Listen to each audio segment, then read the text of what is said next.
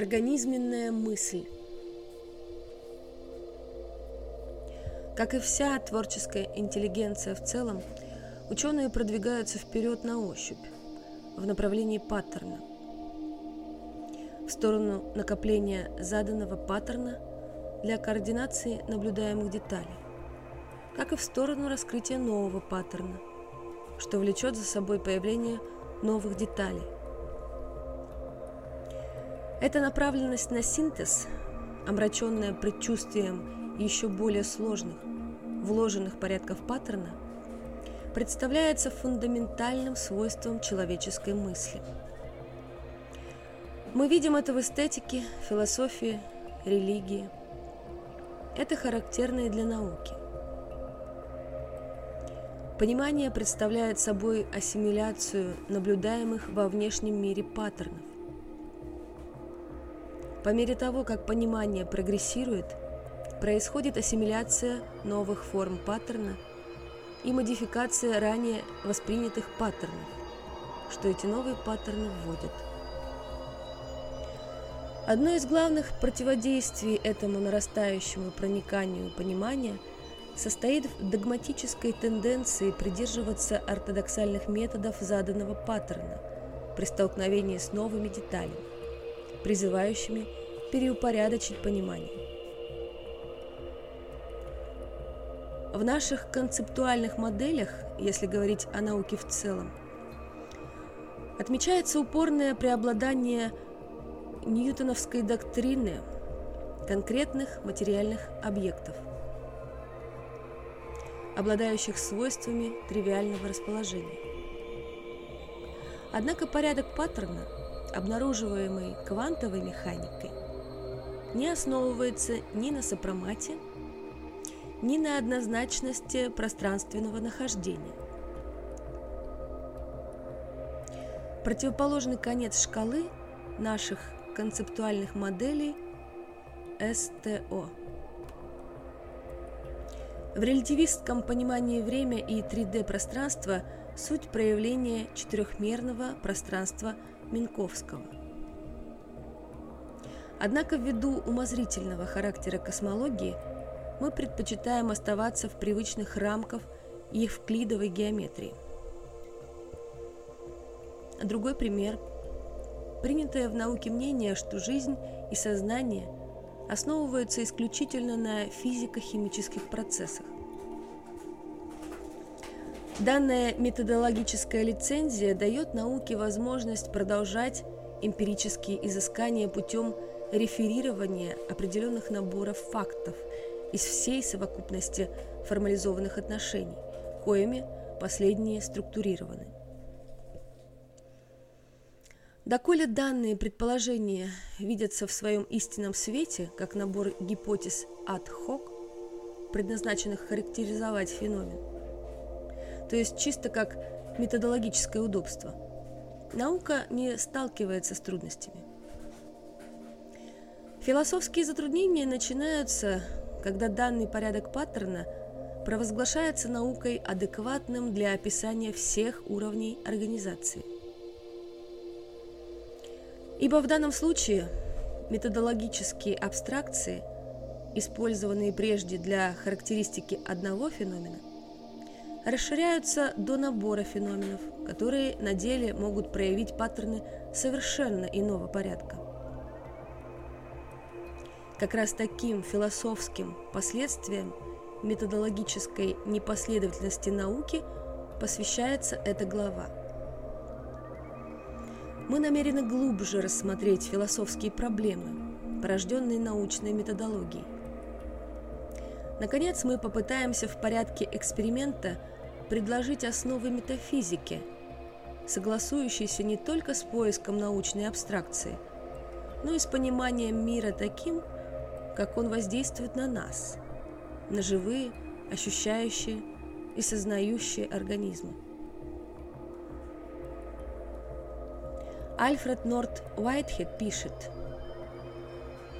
«Каждая философия – отливает оттенком некоего воображаемого секретного фона, который никогда не просвечивает явно в ее цепочке рассуждений. В науке это интуитивный тезис познаваемости мира.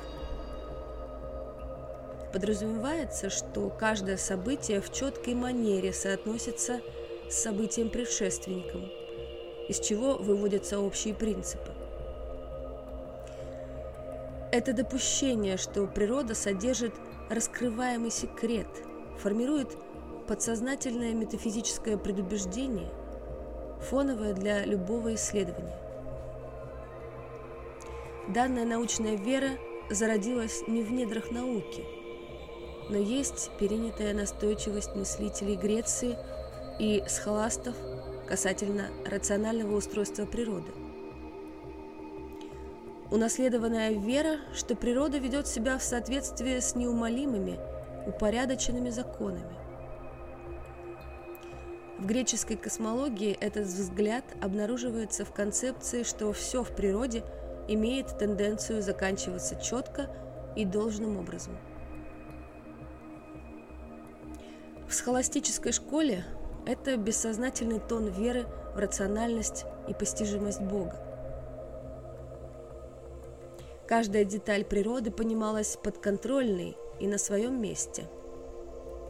Исследования природы лишь только лишний раз подтверждали веру, держащуюся веками –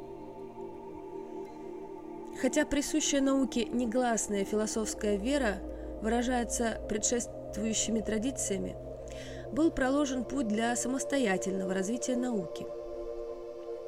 Путем перехода от теоретической созерцательности интересу ради интереса, к природе как таковой, к наблюдению конкретных, нередуцируемых фактов. В этом смысле современная наука берет свое начало в реакции против абстрактного рационализма схоластики. Что не демонстрируемо, что недоступно наблюдению, то было неприемлемо в качестве доказательства в научном мировоззрении. Несмотря на это, вера, что разнообразие нередуцированных и упрямых фактов гармонизируемо в рациональный интеллигибельный порядок появилась не в результате эмпирических наблюдений. Это просто вера в порядок в природе. Ввиду смешанных корней современной науки, ее инстинктивной веры в рациональность природы в купе с рвением наблюдать стабильные факты, интересно рассмотреть в ней роль полной и неполной индукции – Процесс наблюдения следует за выбором. Чистое наблюдение имеет дело с частным набором условий, при которых случается частный феномен.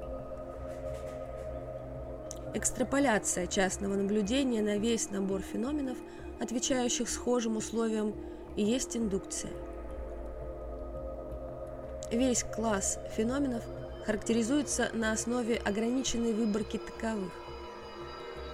Таким образом, то есть индукции, наука приходит к формулированию общих условий, характеризующих не только исследуемый частный объект или событие, но и любое другое реальное или предполагаемое в рамках теории событие или объект, удовлетворяющие постулируемым общим условиям.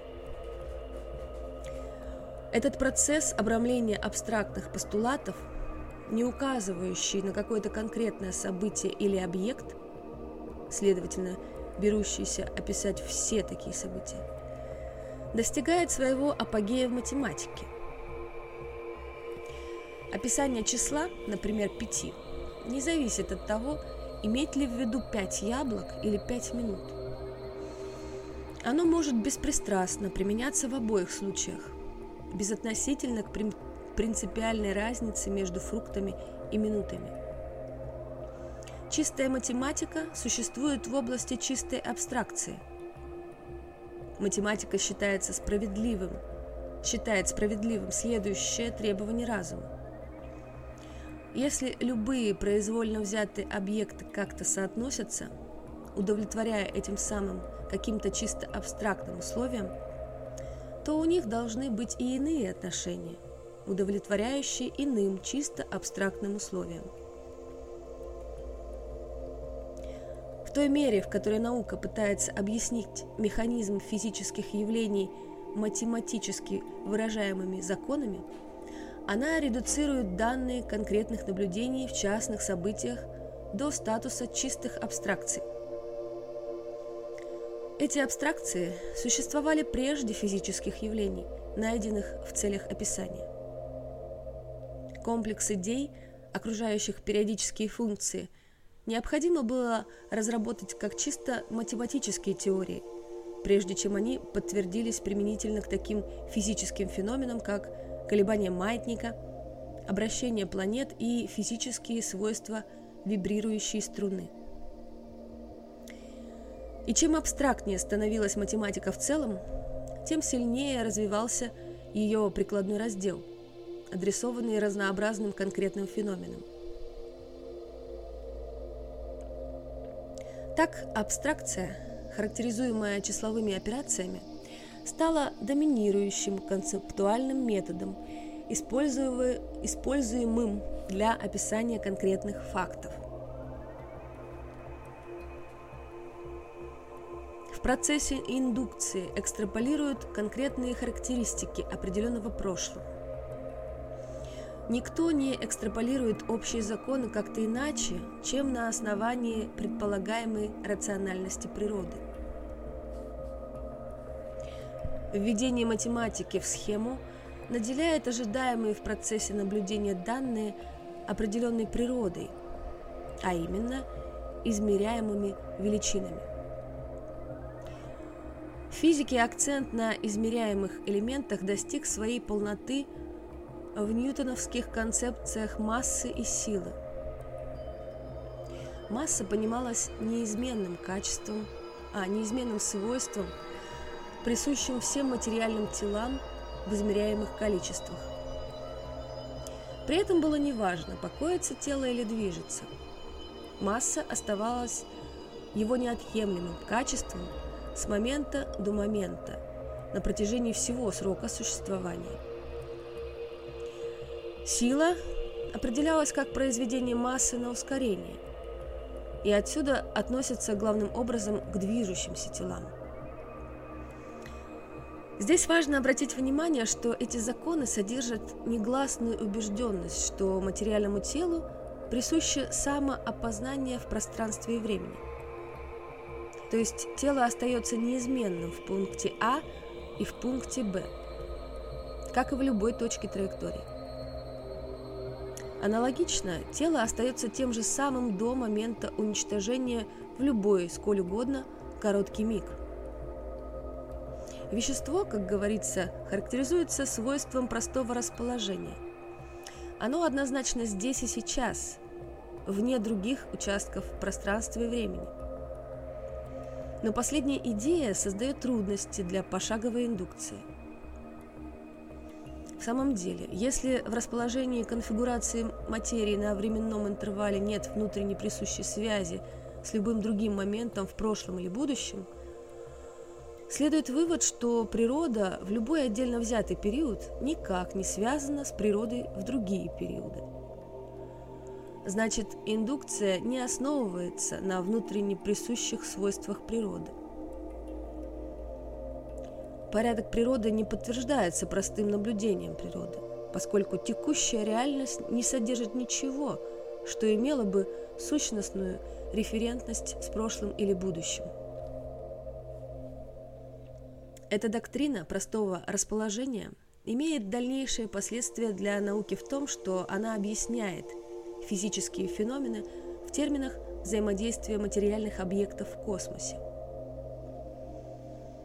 Научные умы XVII века понимали физические явления, включая феномен живых организмов, как проявление взаимодействия материальных объектов – Мир состоял из материальных тел, имеющих массу, расположение и траекторию. И эти объекты обладали этими свойствами как неотъемлемыми качествами. Но помимо них есть и другие качества. Они проявляются в процессе наблюдения феномена, но подавляются чисто физическим описанием, допускающим только массу, расположение и движение. Мы имеем в виду такие вторичные качества, как цвет или круглость, запах, фактура.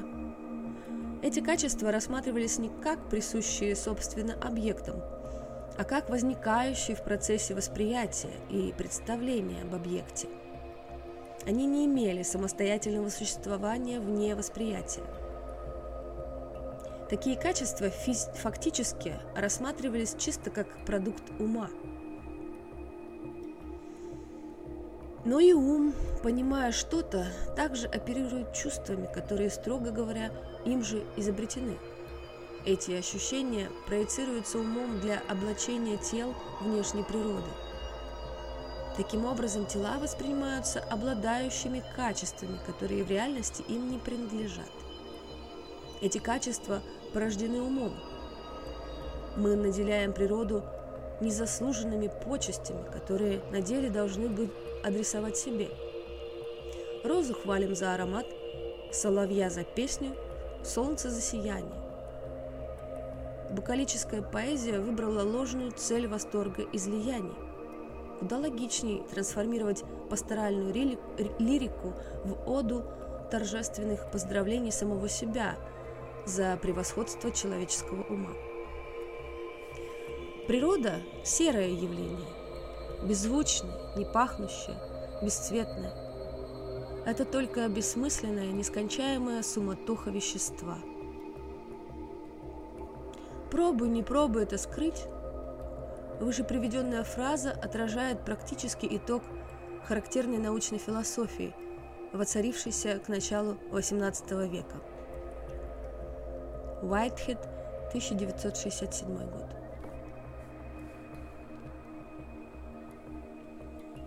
Отделение вторичных качеств физических тел от первичных, к несчастью, породило дуализм между природой и сознанием. Природу начали отождествлять с материей и ее движением, а сознание – верящее, страдающее, воспринимающее, но не взаимодействующее – полагалось существующим отдельно от внешней природы, наблюдаемой, описываемой и измеряемой. Однако в той мере, в какой сознание присуще природе, оно является и его порождением. Сознание зиждется на живых организмах. Организмы рассматриваются механистической наукой как следствие слепых взаимодействий ненаправляемой материи.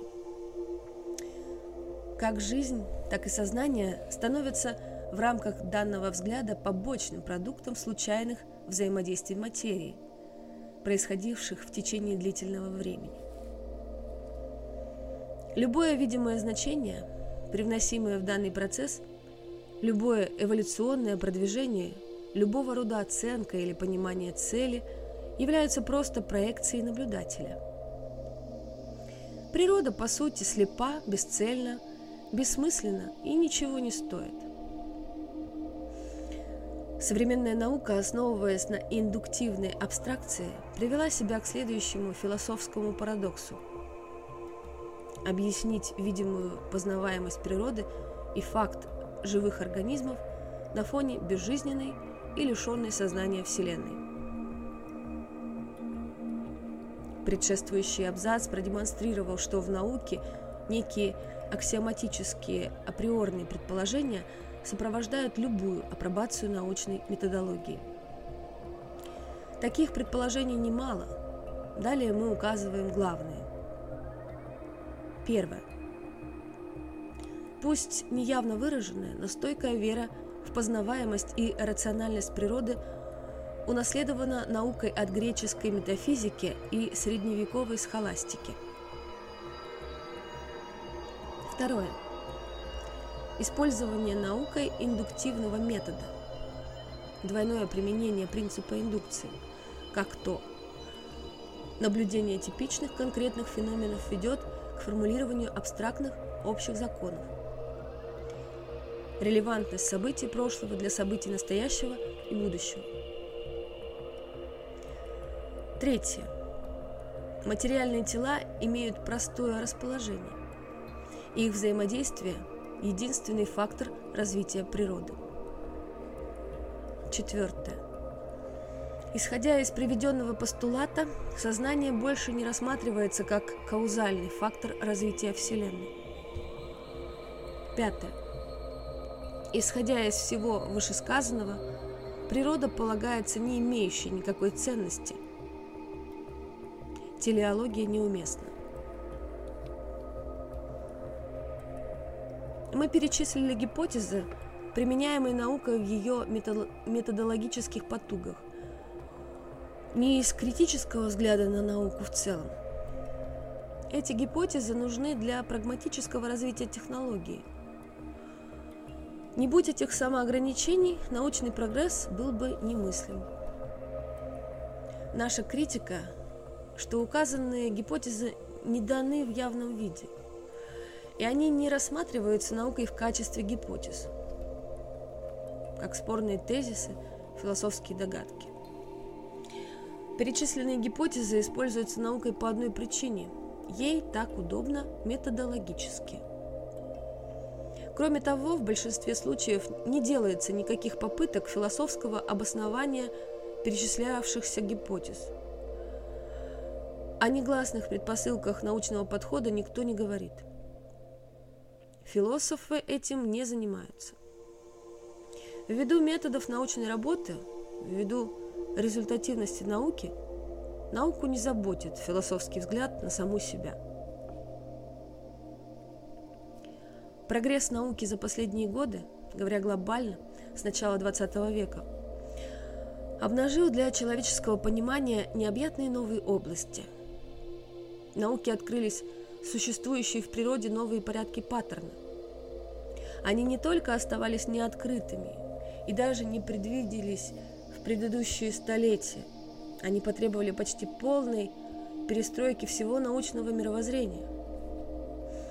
Мы имеем в виду такие открытия, как относительность с ее неевклидовой топологией и квантовую теорию с ее идеей прерывистости материи и энергии. Но перед лицом новых порядков паттерна, объяснить которые стало главной задачей научной методологии, прочие отрасли естествознания, не связанные напрямик с указанными открытиями, продолжают нести бремя устаревших, ложных концепций в качестве неотъемлемых компонентов своей эпистемологической оснастки. Давайте рассмотрим далее одну из классических научных гипотез – идею материализма. Мы увидим, как в свете современной квантовой теории эта идея оказывается перед необходимостью пересмотра. Потом мы попробуем применить пересмотренные концепции в адрес двух камней преткновения классического материализма, коими являются организмы сознания. Тогда нам станет понятно, насколько мы приблизились к формулировке эпистемологических принципов, которые не шли бы вразрез с научными изысканиями и точнее соответствовали бы современному пониманию мира. Один из подходов к квантовой теории – это предположение, что траектория электрона не есть непрерывная линия. Он проявляется дискретно в каждый последовательный момент времени – Будто автомобиль на трассе со средней скоростью 60 км в час не проезжает каждый метр автострады, а появляется на минуту на каждом километровом указателе. Теперь задачка философа. Это прерывистое существование в пространстве, приписываемое электроном, так не похоже на монотонное существование материальных объектов, которые мы привычно полагаем как очевидные. Электрон мистичен, как тибетские махатмы, если кто-то еще верит в последних. Эти электроны со своими парами-протонами в настоящее время считаются фундаментальными кирпичиками, из коих строятся материальные тела обычного опыта. Соответственно, если позволить данное объяснение – нам придется пересмотреть все наши идеи касательно окончательности материального существования. Ибо стоит углубиться в законченные объекты, и пред вами предстанет изумляющий развал непрерывности существования с пустотами. Уайтхед, 1967 год. Проблема решается, если мы наделим материю теми же колебательными свойствами, каковыми мы наделяем свет и звук. Принятие вибрационной природы материи со своей стороны требует радикального пересмотра идеи простого расположения. Как все помнят, материальный объект простого расположения не требует конкретного промежутка времени для проявления своей подлинной сути. Объект не исчезает и не деформируется, даже если рассматривать его бесконечно малый промежуток времени. Аналогично, делить тело на части подразумевает лишь деление объема. Каждая часть остается в своих границах пространственно непрерывной. Заметьте, при таком взгляде на время смотрят скорее как на случайный фактор. Оно несущественно. Течение времени не сказывается на веществе. Если же мы по настоянию квантовой теории примем вибрационное описание материи, то время сразу станет существенным для вещества. Подобно тому, как нота в музыке должна иметь определенную длительность, также и вибрационная сущность фундаментальной единицы материи требует для полноты своего выражения определенный временной интервал, пусть даже очень малый. Имеются и другие последствия. Согласно квантовой теории, электрон, базовая единица материи, не есть законченный объект. Это пучок точек, где он проявляет себя в пространстве. Квантование. Поначалу этот взгляд не очень вяжется с нашим повседневным опытом, в отличие от старой классической идеи тривиальной пространственной расположенности. В конце концов, мы все воспринимаем объекты вокруг себя цельными, а не прерывистыми, ни пространственно, ни во времени. Должны ли мы после этого верить, что эти по очевидности твердые тела на деле вибрации. Далее мы покажем. Считать плотные объекты колебательными процессами означает быть ближе к базовому опыту. И этот взгляд открывает дорогу к объяснению естественной надстройки организмов и сознания. Сразу обратим внимание на одну примечательную особенность квантомеханического подхода. Конкретность местоположения, масса и перемещаемость перестают быть первичными качествами материи. Теперь они столь же референтны синтезу восприятия, как уже известные нам второстепенные качества – окраска, текстура, шумность.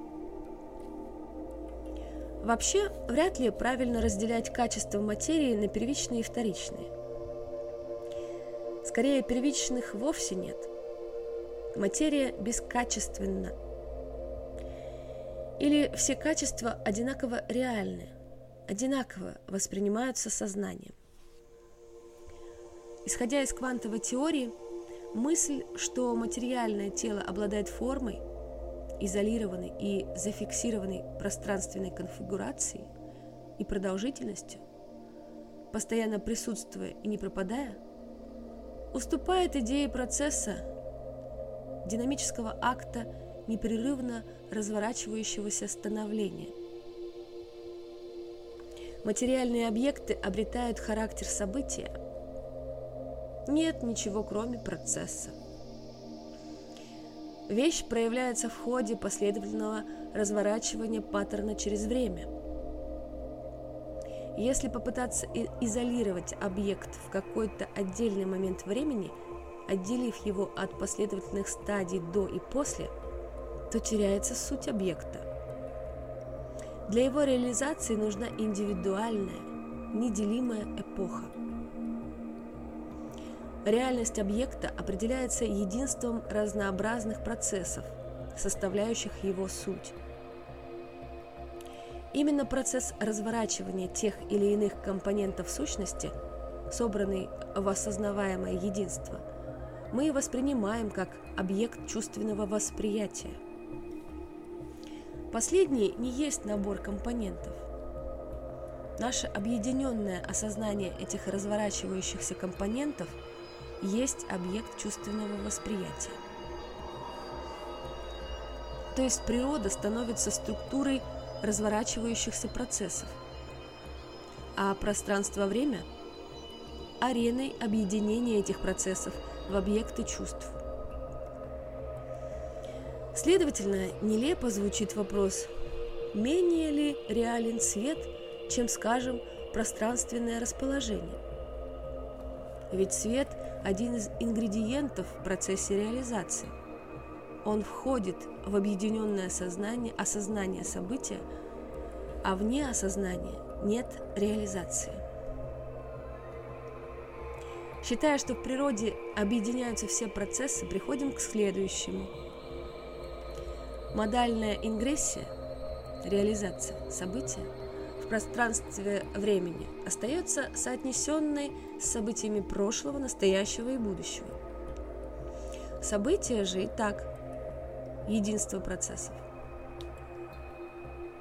Но в комбинации с другими событиями прошлого, настоящего, будущего или всеми, событие само становится одним из процессов в новом единстве события большего порядка. Таким образом, на способ проявления любого заданного события влияют предшествующие события – события, одновременные с ним, и будущие события. Указанные три категории, в свою очередь, находятся под влиянием событий иного круга и так далее. Объединение процессов на основе событий чувствительно ко всем событиям. Каждое такое отдельно взятое событие отражает внутри себя любое другое событие – Наше понимание события так и останется неполным, пока мы будем считать его не связанным интегрирующими событиями, скомпонованными в его единство и неповторимость. Совершенное единство события понимается только соотнесенным с полнотой процесса, то есть вообще с природой как таковой. И подобная позиция расчищает путь для следующего вывода – Понятно, что события прошлого в неявном виде отразились в формулировке научных законов. Ясно и другое. Память, прямое осознание и предчувствие едины. Давайте посмотрим, может ли это определение объекта как эволюционирующего процесса пролить свет на проблему организмов.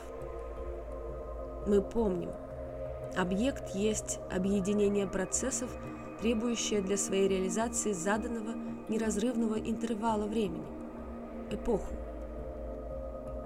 Продолжительность эпохи у разных объектов разная. Она зависит от сложности и числа процессов, слагающих их реализацию.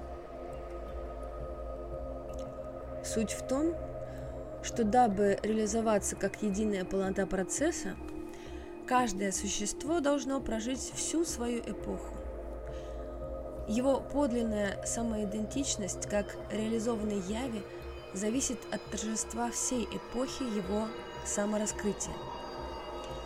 Объект живой или неживой природы – ничтожество, будучи остановленным в любой ничтожный промежуток времени, из коих кроится жизнь. Существо на уровне самости только как мировая линия.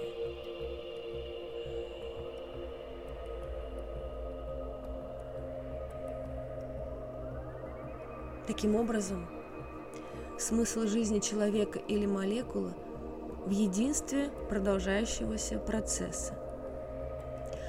Оно инкорпорирует в своем текущем аспекте обуславливающие влияние своего прошлого – и предчувствие своего будущего. В живом организме этот непосредственный опыт продолжающегося процесса отождествим с идеей организма о самом себе, с его индивидуальным самосознанием – осознанием собственной неповторимости. Он становится синонимичным его опыту динамического процесса. Дабы сделать мысль понятней, посмотрим, с чем «я» живого организма не отождествляется. «Я» не отождествляется с материальными компонентами тела, приходящими и уходящими ввиду постоянного обмена веществ. Молекулы, из которых формируется организм в данный миг, являются лишь нанонаблюдателя, лишь временным мимолетным содержимым. Их совместная материальная самоидентичность не совпадает с идентичностью целого, через которое они проходят транзитом. Организм как целое самоотождествляется на основании непрекращающегося транзита чужеродной материи через его пространственную систему, живую форму. Последняя всегда материально иная, но всегда та же, как форма и как осознание, базируясь на материальном непостоянстве. Однажды надорганизация действительно отождествляется с идентичностью своего молекулярного содержимого. Когда любые два ее временных среза становятся, говоря об их индивидуальном содержимом, идентичными друг другу и слоям между. Если такое происходит, организм прекращает жить, он умирает. Йонас, 1966 год. То есть мы видим, самоидентичность организма не только выдерживает полную замену клеток, но даже зависит от этого притока-оттока молекул. Это то, что имелось в виду под словами, что «я» объекта производно от его ощущения себя как процесса. Самоосознанность объекта завязана не на материальной, а на событийной структуре – Событийная структура – тот самый процесс. Есть устойчивость и развитие телесной формы на фоне непрекращающегося потока частиц материи. Ведь в случае живых организмов форма не задается и не определяется в границах материальным субстратом. С точки зрения динамической индивидуальности живой формы, видимое означает обратное. Постоянно меняющееся материальное содержимое – суть состояния стойкой осознанности. При этом сложность потока отмечает сферу эффективного единства. Не то чтобы живая форма – это область транзита материи. Скорее, материальное содержимое в его перетекании – это фазы транзита самовозобновляющейся формы. Йонас, 1966 год. Таким образом, самость организма идентифицируема с динамической стойкостью формы, с процессом. Можно видеть, организмы имеют внешнюю направленность на два трансцендентных горизонта. На горизонт внешнего мира, источника материала для поддержания формы, и на горизонт будущего, в каковой всегда упираются – являя собой непрерывный процесс становления. Но жизнь характеризуется и внутренним горизонтом, самоинтегрирующейся идентичностью целого, стремящегося охватить переток вечно неуловимых субстратов. Невозможно задать границы внутреннего горизонта посредством одних внешних характеристик. Он должен проявиться из нашего собственного, непосредственного опыта органического способа существования. Но это единственный путь, каким можно объяснить интегративное самоподдержание метаболизирующего организма. Манера жизни небиологических существ объясняема внешними отношениями, но устойчивое самоосознание требует формы процесса, выходящего за пределы чисто внешних отношений. Таким образом, самоинтегративная устойчивость особой формы процесса, то есть организм, обладает внутренним горизонтом, характеризующимся специфическим качеством – сознанием. И любая точка зрения на организменный процесс, претендующая на полноту, должна принять во внимание сознание как фактор, вторгающийся в процесс. Отсюда, коль скоро сознание, составляющее формирующего организм тотального процесса, возможно ли объяснение факта организмов без упоминания роли сознания? Перефраз.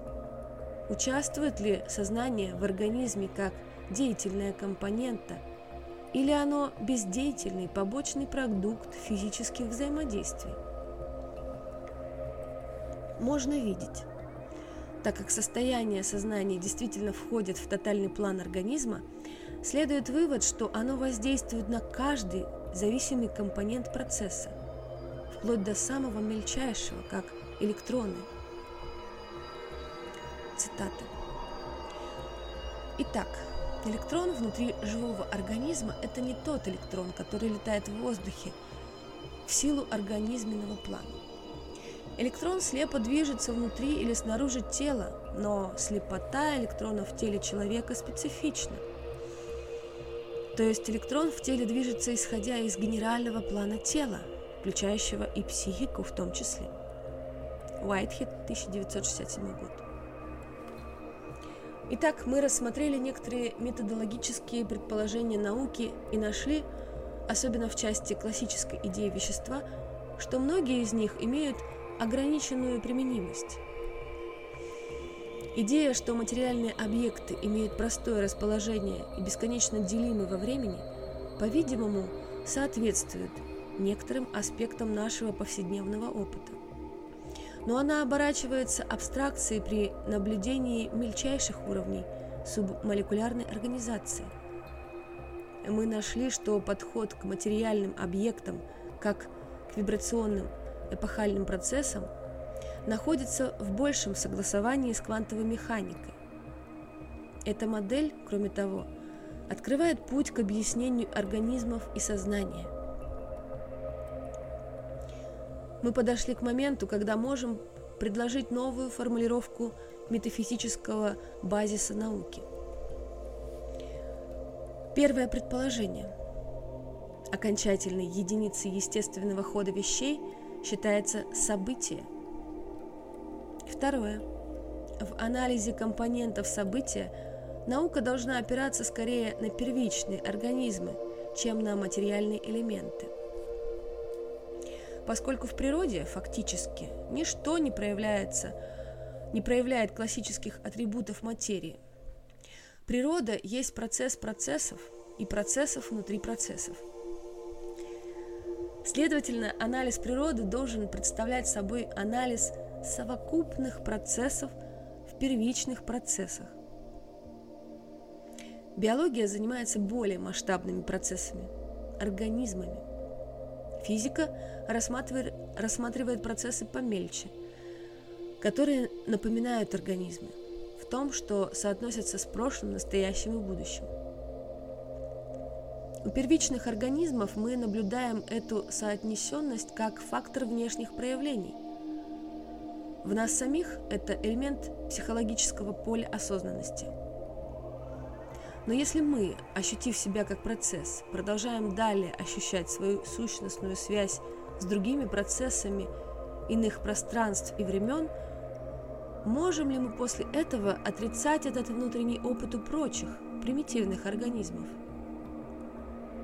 Не является ли более конструктивным признать в каком-то смысле, что примитивная форма жизни, будучи динамическим процессом, сознает или ощущает себя как процесс?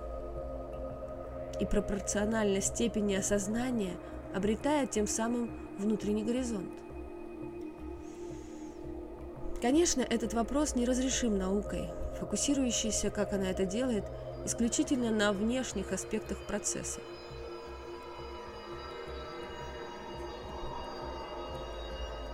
И все же к этому есть основания.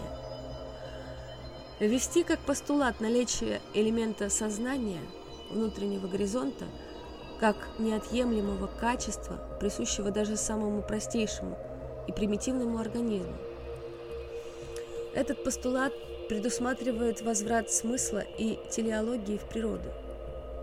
Ясно, что здравый смысл заставляет думать, что природа содержит в себе некий замысел, что она имеет большое значение – Природа, как представляется, эволюционирует от простого к сложному, от примитивного к продвинутому, от менее сознающего к более сознательному.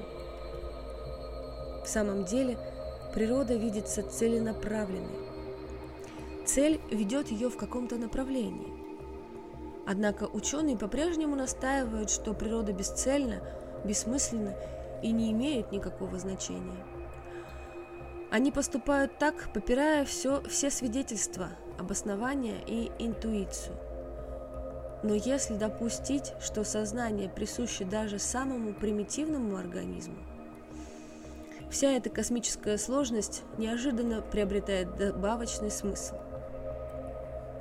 Грандиозность и величие сменят безысходную тщетность и абсурдность всего – которыми слепая Вселенная нас встречает.